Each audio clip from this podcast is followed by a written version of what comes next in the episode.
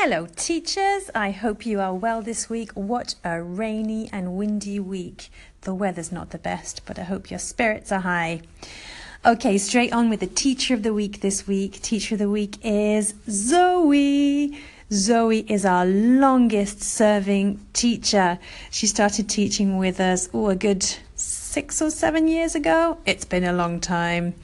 Um, so Zoe has done a lot of work for us in the past. She, when she first came on board, when I observed her teaching, I was so blown away that um, she really was uh, important in in developing the type of teaching we do. The teaching identity that we have today is very much thanks to Zoe and what she inspired um, with us in the in those early days and continues to do now.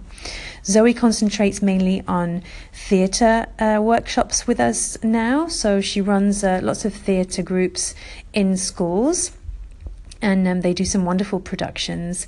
And uh, other than that, Zoe is an amazing actress who acts in films, theatre, and sings and does lots of amazing things. So we're super proud of Zoe and we're super happy to still have her on our team after all this time.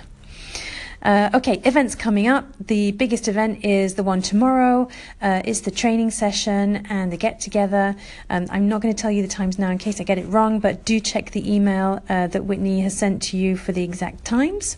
And uh, we're looking forward to some specific training from Ruth and she's and, and Whitney. They've really put together uh, a very interesting training package for us tomorrow. So I'm very much looking forward to that and to seeing you all tomorrow at Green Space. Problem solved this week. Yes, we like to solve problems, and one of them is the mutuelle. So now uh, we have our mutuelle set up. Uh, as per the email that I sent out this week, if you're interested in the mutuelle, please do let me know if it's uh, if it's interesting to you. Okay, on to tips of the week. This tip is one that I hear from a lot of teachers. So many of you are probably doing this already, but I just want to reinforce it and suggest it to anybody who hasn't thought of it. And it's giving responsibilities for for the tiny ones right up to the big ones according responsibilities to to kids really helps them to get into line and to um, federate uh, with the with the other kids in their class and typically the ones who are causing the most problems giving them responsibilities do does sometimes really solve that problem so it could be uh, the the one who is chef de rang. So chef de rang is the kid who gets to go first when they line up to go out of class. It could be the one who wipes the board. It could be anything. It really doesn't matter. But giving out that responsibility uh, really works to to get kids federated and in line.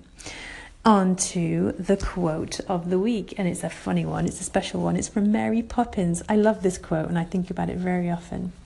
In every job that must be done there is an element of fun.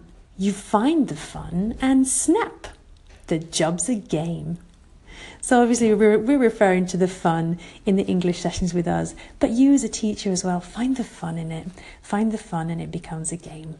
All right, I hope you have a lovely Friday evening and I can't wait to see you tomorrow. Thanks to everyone. Bye bye.